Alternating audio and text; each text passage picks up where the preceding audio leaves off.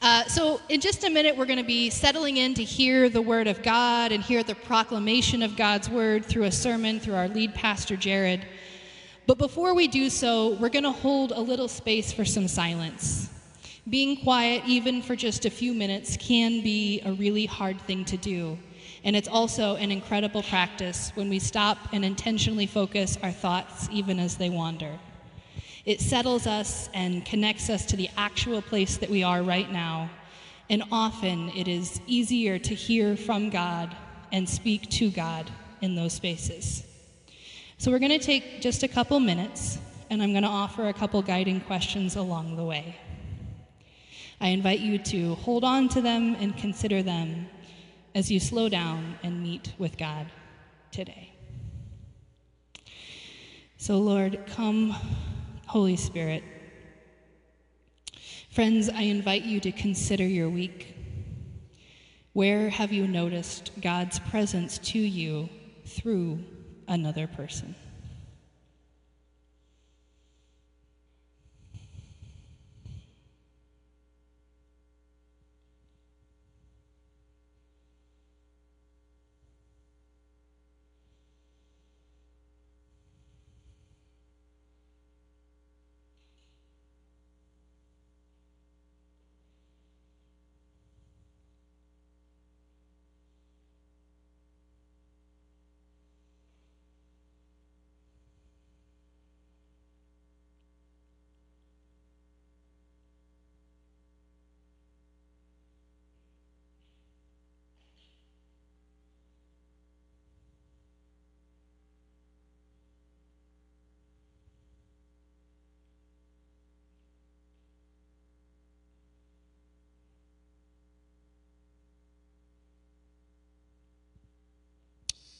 Spend some time allowing God to draw your attention to the people in your week that have loved you well.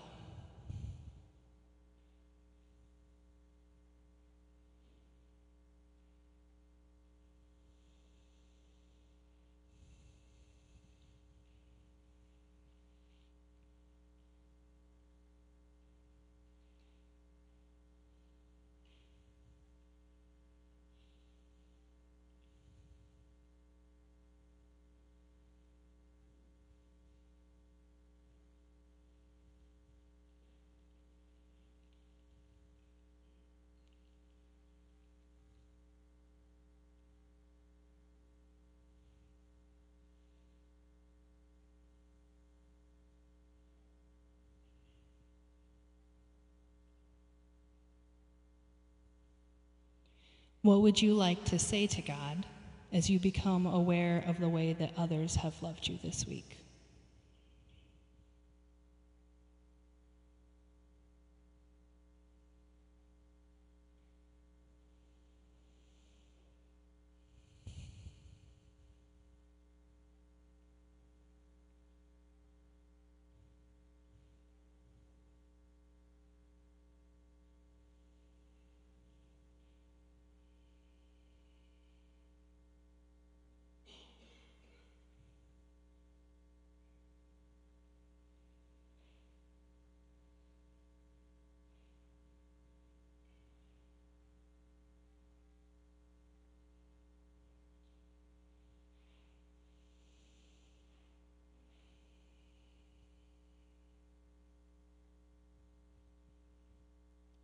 Amen. We're now going to turn to the Word of God, and I invite you to really hear these good words of Scripture and let them soak in. Today's text is from Hebrews 11. Now, faith is being sure of what we hope for and certain of what we do not see. This is what the ancients were commended for. By faith, we understand that the universe was formed at God's command, so that what is seen was not made out of what was visible. By faith, Abel offered God a better sacrifice than Cain did. By faith, he was commended as a righteous man when God spoke well of his offerings, and by faith, he still speaks even though he is dead. By faith, Enoch was taken from this life so that he did not experience death. He could not be found because God had taken him away. For before he was taken, he was commanded as one, commended as one who pleased God, and without faith it is impossible to please God. Because anyone who comes to him must believe that he exists and that he rewards those who earnestly seek him. By faith, Noah, when warned about things not yet seen, in holy fear built an ark to save his family.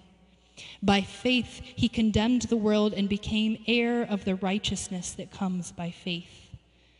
By faith, Abraham, when called to go to a place he would later receive as his inheritance, obeyed and went even though he did not know where he was going. By faith, he made his home in the promised land like a stranger in a foreign country. He lived in tents, as did Isaac and Jacob, who were heirs with the same promise.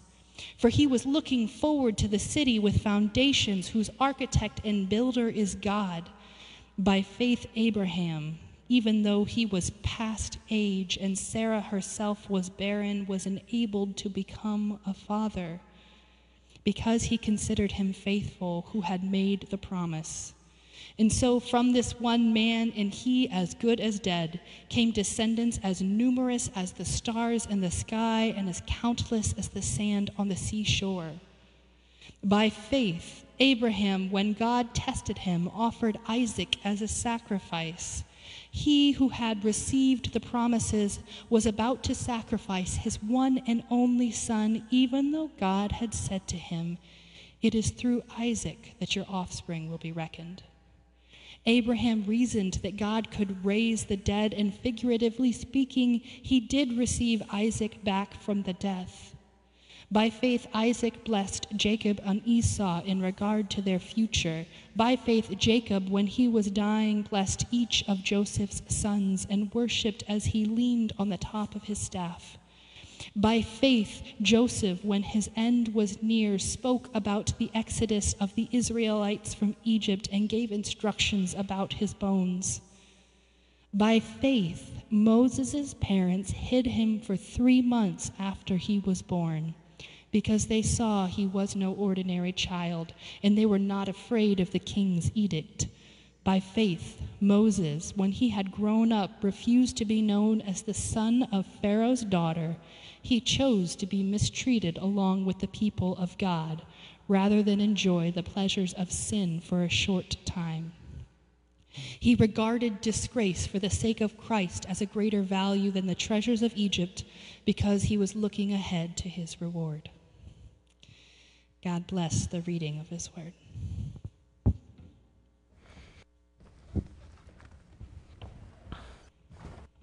Thank you. What a long passage of scripture. She should, should get an applause for that one. Like this, wow, it's amazing. Thank you, Tori, so much. It's good to be with you guys. If you are new here, I'm Jared, and I am the pastor, and I'm a new pastor. Uh, we have like four weeks under our belt, friends. Um, and I just want to say, obviously, we have tweaked the order of service and the liturgy a little bit here at Central Vineyard. We're going to continue to, to play with that a little bit. But then what's going to happen is in March, uh, we are going to begin about a three month teaching series where we're going to teach through each section of our new order of service and begin to explain why did we make those changes. Um, and so that's kind of what's ahead on the horizon um, but today, we have a piece of scripture that clearly has a theme uh, by faith.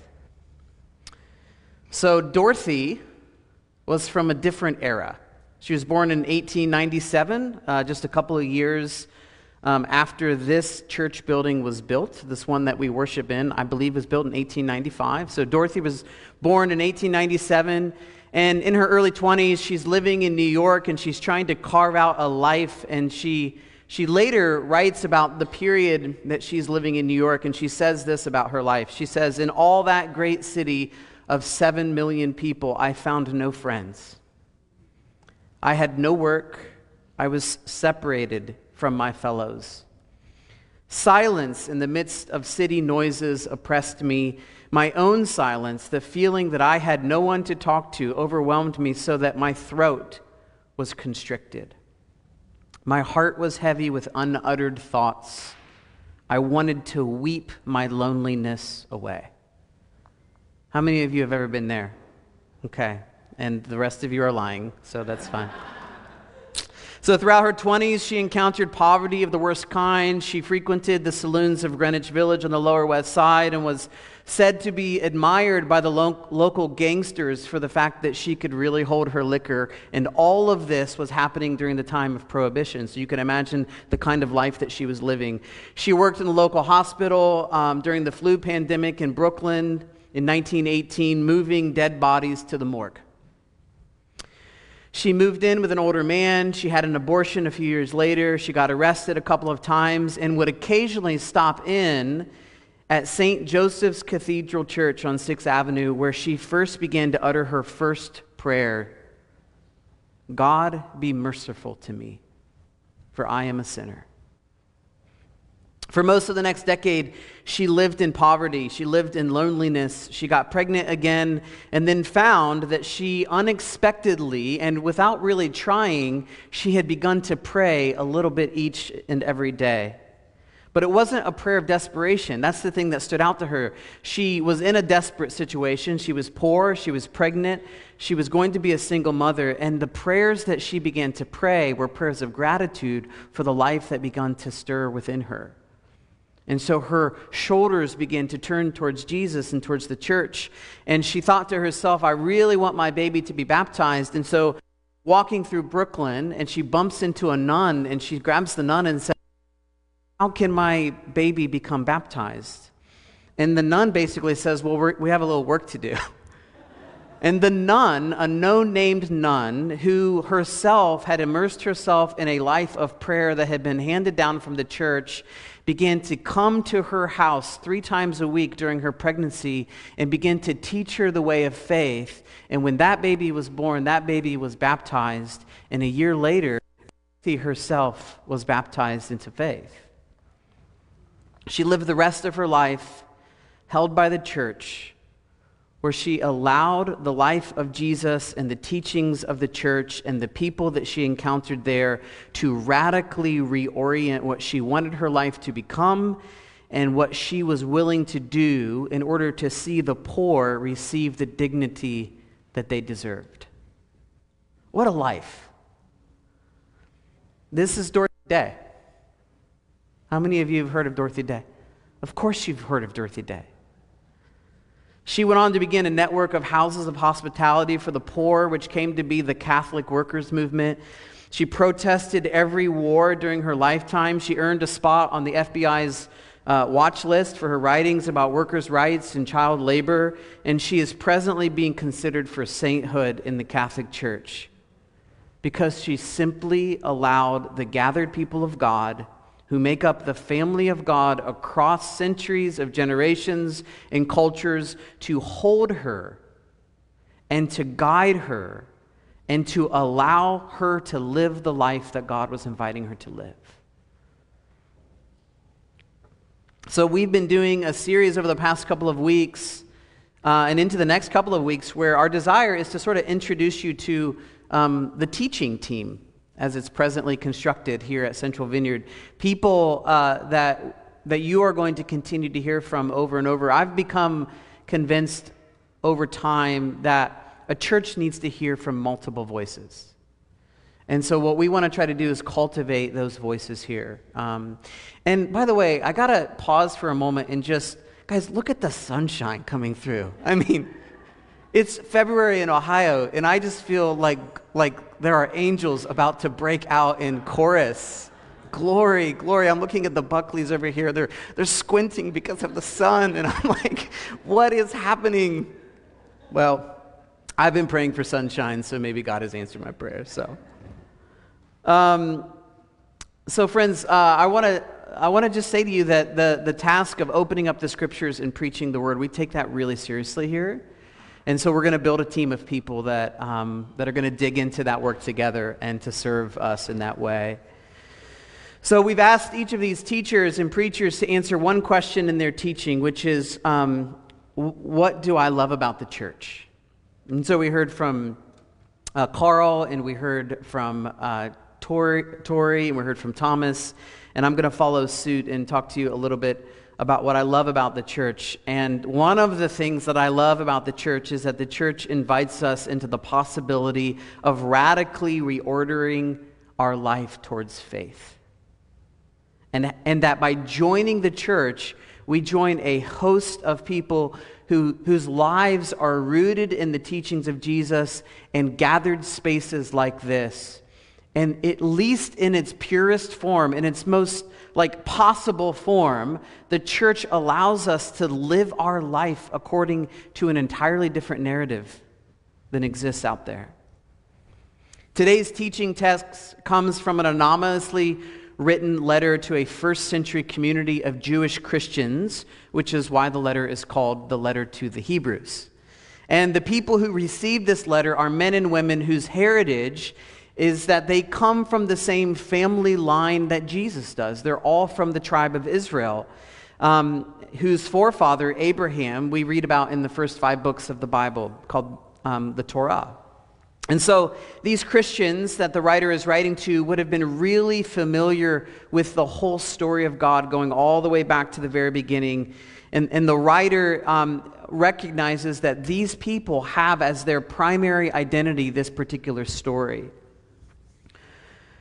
So God was primarily speaking to these people uh, through their history and through God's representative son, Jesus the Messiah. And then the rest of the book of the Hebrews is encouraging them throughout the letter at various points to remain faithful to the story, to orient their lives and order their lives towards the person of Jesus, even in the midst of a world that is really confusing and doesn't really understand why they're trying to live the life that they're trying to live.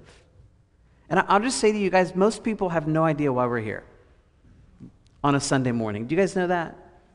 Increasingly, most people are like, give me brunch and a mimosa, right?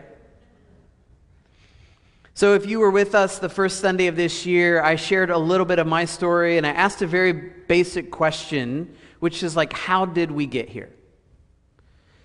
And uh, one of the questions that I have for you, good people, is why are you here?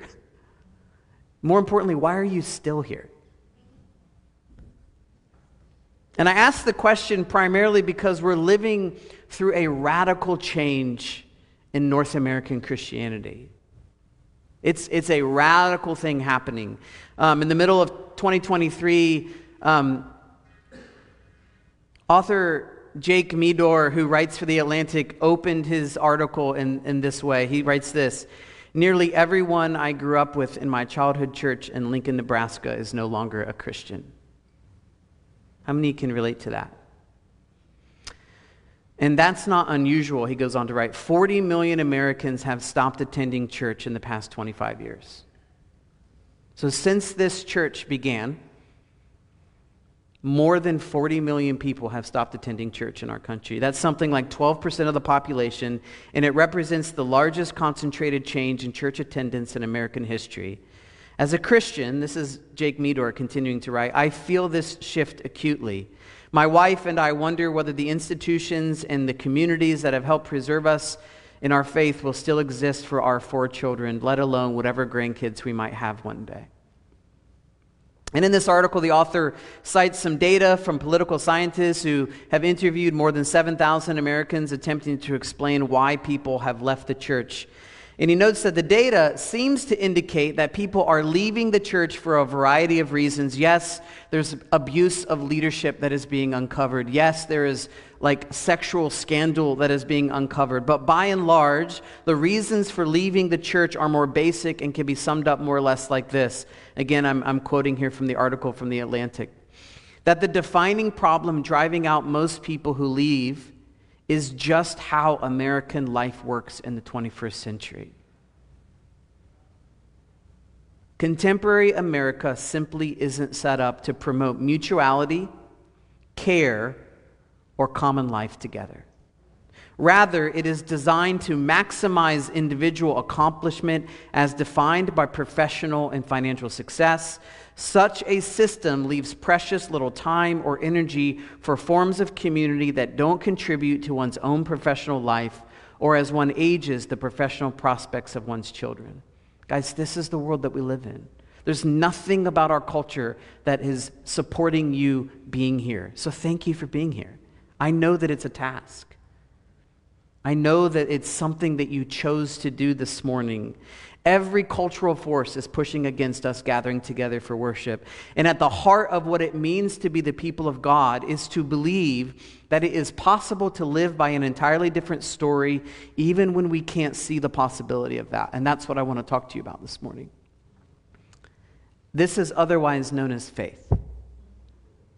And this is what the writer of Hebrews is trying to stir up in this community. He's trying to stir up their sense of faith. And so I want to sum up the encouragement and I want to pass the encouragement along to you with three mental pictures that I want to invite you to consider. Okay, you ready?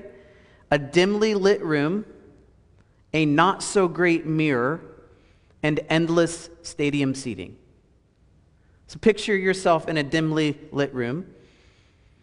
If the sun weren't shining so bright, it would be this room. A not so great mirror and endless stadium seating, like Taylor Swift times 100. Okay?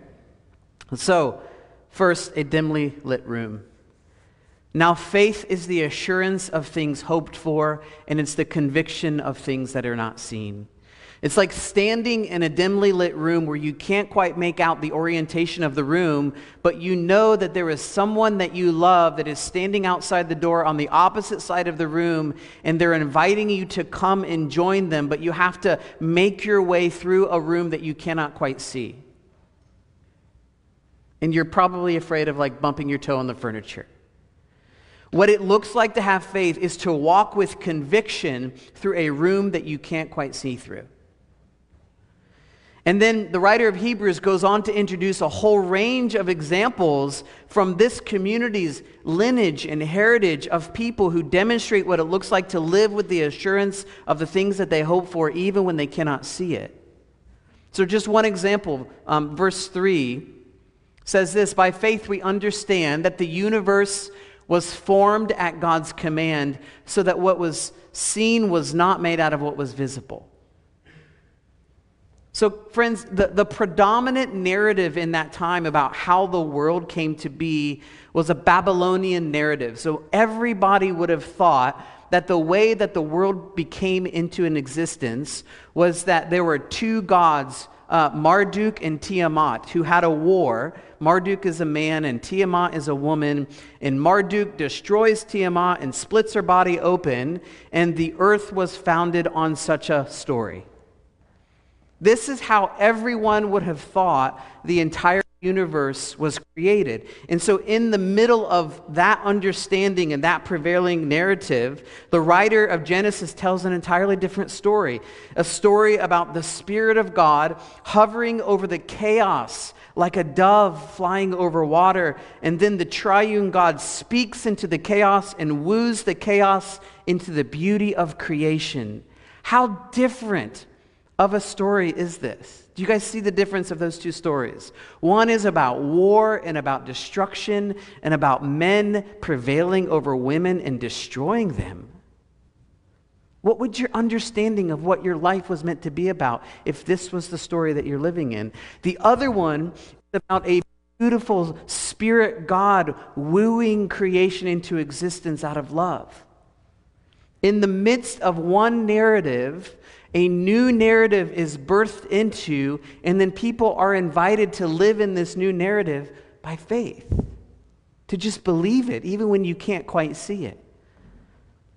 And then the writer goes on and on about all the different people who chose to live in a story with confidence and assurance of what God was speaking to them, even when they couldn't quite make it out all so clearly. He talks about Abel, by faith, making a gift to God of some of the finest cuts of meat in his flock. He, he talks about Noah, who, who felt like he heard from God that there's going to be a giant storm. And so then Noah spends his entire life of 80 plus years building a boat when no one knew really what that big of a boat was ever going to be used for. He lived by faith. And he goes on to tell seven more little stories of men and women who lived in a dimly lit room with a quiet confidence and a deep assurance that the creator of the universe was asking something of them. That's what it means to live by faith. Talks about Moses that Tori talked about a couple of weeks ago, who refused a life of privilege because he had this sense that God wanted to do something with his life. And then in verse 32, I'm saving you like lots of like stories here. So we're fast forwarding verse 32. What what else am I going to tell you about? For time will fail me if I tell of Gideon and Barak and Samson and Jephthah, of David and Samuel and the prophets who by faith conquered kingdoms, performed acts of righteousness, obtained promises, shut the mouths of lions, quenched the, pyre, the, the power of fire, escaped the edge of the sword, from weakness were made strong, became mighty in war, put foreign enemies to fight. Women received back their dead by resurrection and others were tortured, not accepting their release, and so that they may attain a better resurrection. Others experienced mockings and scourging, yes, also chains and imprisonment. They were stoned, they were sawn in two, people were sawn in half. They were tempted, they were put to death by the sword, and they went on believing. Which is like another way of saying, isn't it amazing that we're still here? The writer of Hebrews is writing to the descendants of the people that he is naming in the story and is effectively saying, Look at all of the things that we've been through together. Look at all of the people who have oriented their life to God and yet couldn't quite see come to pass all the things that they were hoping for.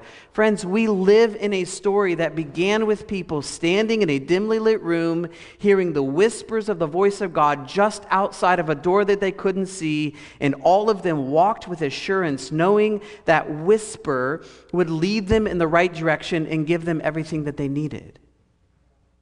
This is what it means to be a part of a community like this. It means to live by faith. That the thing that we're doing here is prophetic and it's different, and we just have to keep showing up to do it because this is the true story. I heard an amen over here. That's really great. It's not really part of our culture, but man, let it rip. I love it. A dimly lit room and an invitation to pay attention to something that you cannot see. And then, in the midst of this dimly lit room, Isaiah the prophet comes along and says this The people who walk in darkness, dimly lit room, will see a great light. For those who live in a land of deep darkness, a light will shine. The people walking in darkness have seen a great light. On those living in the land of deep darkness, a light has dawned. For unto us a child is born, and unto us a son is given, and the government will be on his shoulders, and he will be called Wonderful Counselor, Mighty God, Everlasting Father, Prince of Peace. Of the greatness of his government and peace, there will be no end. I know it's really strange to hear this outside of Christmas. But this is the prophet Isaiah saying, In the midst of darkness, light is going to come. And this child born into the world grew up and stood at the temple doorway and said, I am the light of the world. That's a great story. And he preached the message of new creation that was beginning right here in the midst of this old one. And he asked the people around him to believe that what he was beginning would work its way into the world like yeast working its way through dough. And all of the promises that those old prophets had promised, who lived through the dimly lit room and had the faith to lean into the story, all of those promises were going to come into fruition in this one person, Jesus. The animosity between different races and ethnicities, that's going to come to an end. And, the competition and unequal opportunities between men and women, this is also going to be made right. And the wealthy and the rich and the powerful, eventually, they will come to their senses and they will relinquish their grip on the wealth that they have and they will give it away to the poor. This is the promise of the scriptures. And everything that was set off course throughout the history of the world is going to come underneath the stewardship of the Creator once again. And all of the injustice and all of the trauma and the pain and the death and the dying will be made right. This is the story that we live in. I'm talking to you about the terrible news that you've just received about the health of your aging parents. I'm talking to you about your new friend who was diagnosed with stage 4 brain cancer and given 12 months to live. I'm talking to you about the lingering pain in your life from an absent and addicted father who did the best he could, but has left its mark on your life all the way into your 40s and 50s and 60s. I'm talking to you about the pain of that divorce and the child that you've lost and the one that you have that is struggling to get out of bed. I'm talking to you about that little wave of anxiety that hits you in the morning. I'm talking about your life. It's going to be made right. Healing all of this is the promise in the dim, dimly lit room, and the invitation of Jesus is to trust and relax. and to trust your life into the care of others and to live by faith that can empower you to do the things that Jesus is asking of you. Now, I'm looking at the time and I'm realizing that I have two more points. And so we're going to we're going to quickly move through those points. The second is a not so great mirror. In the ancient world, a mirror was not like it is today. Do you guys know this? It was like a polished piece of bronze. And so you could get a general sense of how you looked, but for the most part, you really actually had no idea how you looked. And for some of us, that would be amazing. And for others, that would be a little bit challenging. But the idea is that you had to trust the people around you to, like, get the things out of your teeth and all that kind of stuff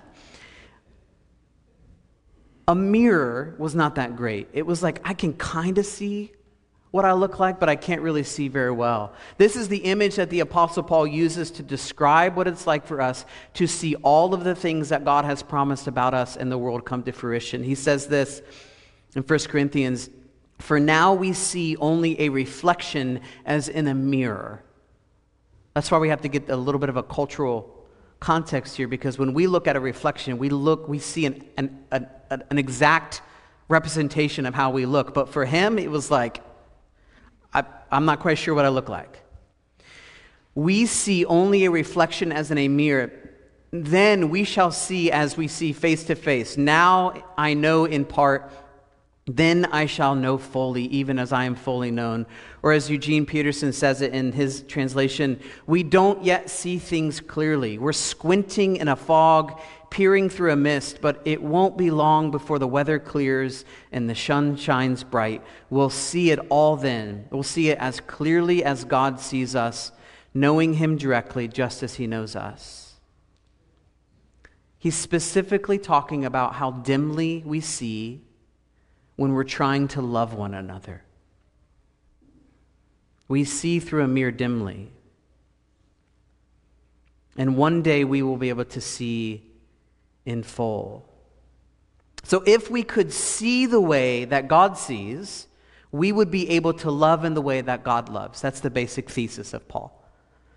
And this is the whole story summed up love each other as I have loved you. To which I want to reply, I'm trying, Lord. It's just really hard to see clearly how I'm supposed to do that. I don't know if that's your experience of trying to love the people that you love the most, but my experience is that I'm really trying to love, and sometimes I don't actually know how to do that. I'm seeing through a mirror very dimly. So, Dorothy Day um, has been said to be one of the most remarkable women of the 20th century, and her autobiography is called The Long Loneliness. She talks in that autobiography about a loneliness that never really went away. But what we see chronicled in her life is that when she came into the church, she found a sense of community and a shared purpose with people who could help her see what she could not see by herself. These people in the church helped her keep serving the poor and working for justice, even though she never saw the end of poverty and she rarely saw the justice that she longed for. Which brings us to the third, very brief scene the endless stadium seating. So, in this same section of the letter, after he was just uh, went on and on about men and women standing in a dark room, living by faith, that God would lead them, waiting for the light to show up. He invites his readers to imagine that all of those people who live by faith have filled up endless rows of stadium seating waiting for you and I to run our race. That's the image. For them, it was waiting for what was to come and what is about to happen when God came as light into the darkness, promising us to come again through the work of the church. He calls all of those that have come before us a great cloud of witnesses, and he says to the community effectively, all of those people who have run their race are cheering you on, and their faith in the midst of a dimly lit room can encourage our faith. He says, Since we are surrounded by a, a, cloud of witnesses, whatever you need to do in order to throw off the things that hinder you, you should do that. You should go ahead and throw off everything that hinders you. Let us lay aside every encumbrance to our faith, as those people did of, of the past, and the sin that so easily entangles us, and let us run with endurance the race that is set before us, fixing our eyes on Jesus, who is the beginning of our faith. Friends, the ancient runners ran naked. And maybe that's not an image for you to put into your mind. Um, but imagine wanting so badly to be un- unhindered from running that you were willing to take off all of your clothes to make sure that your clothes weren't a problem. Friends, the thing I love about the church is that because we are folded into the family of God, as Thomas taught us last week, because we are being built up together from the very beginning until now, we have millions of lives that we can point to of people who have been living by faith, either in a dimly lit room with the assurance that God was speaking, or looking through not so great of a mirror, trusting that it is enough because we are surrounded by one another. When we can't see, others get to see for us. And so, listen, this is how I want to end. If, if you are feeling like you are living your life by faith through a bit of a dimly lit room, and it's becoming burdensome to you, my sense is that there just are not enough people around you. That's what we're doing here together. We're trying to create an environment where each of us doesn't have to feel so alone in the journey. And I think the greatest risk to anyone's faith, your faith, is that we would believe that we can do this alone. We cannot do this alone. There are people in this room that want to help you see when you can't see clearly. And so, as we transition into ministry, we're going to begin welcoming the children up uh, back into our time of worship very soon. I got a couple of questions that I want you to consider as we close. Should have those questions right here. What area of your life feels like is in need of faith right now? Is the first question. Where do you need faith? Like, where do you need it? It's okay to need faith, guys. That's like what we're in this for. And I know a lot of you in this room, and I'm actually looking at many of you in this room, and I know some of the stories that you're holding. And I'm like, they would take me a lot of faith to navigate what you're trying to navigate. And then the second question is who do you have around you that can help you lean into that faith right now? Who do you have? And so I want you to settle into this. We're going to m- make a little space for you to reflect. Tori, do you have anything that's come up for you in this time?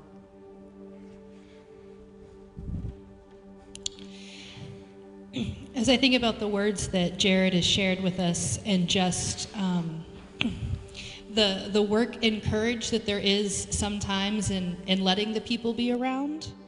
Um, and so yeah, in thinking about uh, the community that we form together and the ability to, to hold that faith, um, I just sense an invitation to, um, to prayer for help and the courage of welcoming the people around us, which is sometimes hard if we've been, we've been hurt. It's been hard if, if um, we've gone through moments where we needed people around us and they weren't there, so it's hard to believe and hard to let in. And also, that's the life that we are called to as disciples of Jesus. That's right. That's really good. So, friends, we're going to move into a time where we are uh, carving out time to pray for each other. So, if you're on our prayer ministry team this morning, begin making your way up to the corners. Um, if you are trained to pray, um, you're also welcome to make yourself available. Uh, when we go ahead and stand, the worship team is going to come up. Um, guys, one of the things that we're trying to to really make important is we want to welcome these kids into worship. So, kids, we want to welcome you in. Thank you so much for joining us. Uh, we're going to worship now, so everyone's going to stand up. Kids we're going to um, invite you to join us in worship, and if you need some prayer, please grab your parent and, and ask them to take you to, to someone that can pray for you. So, church, let's worship together.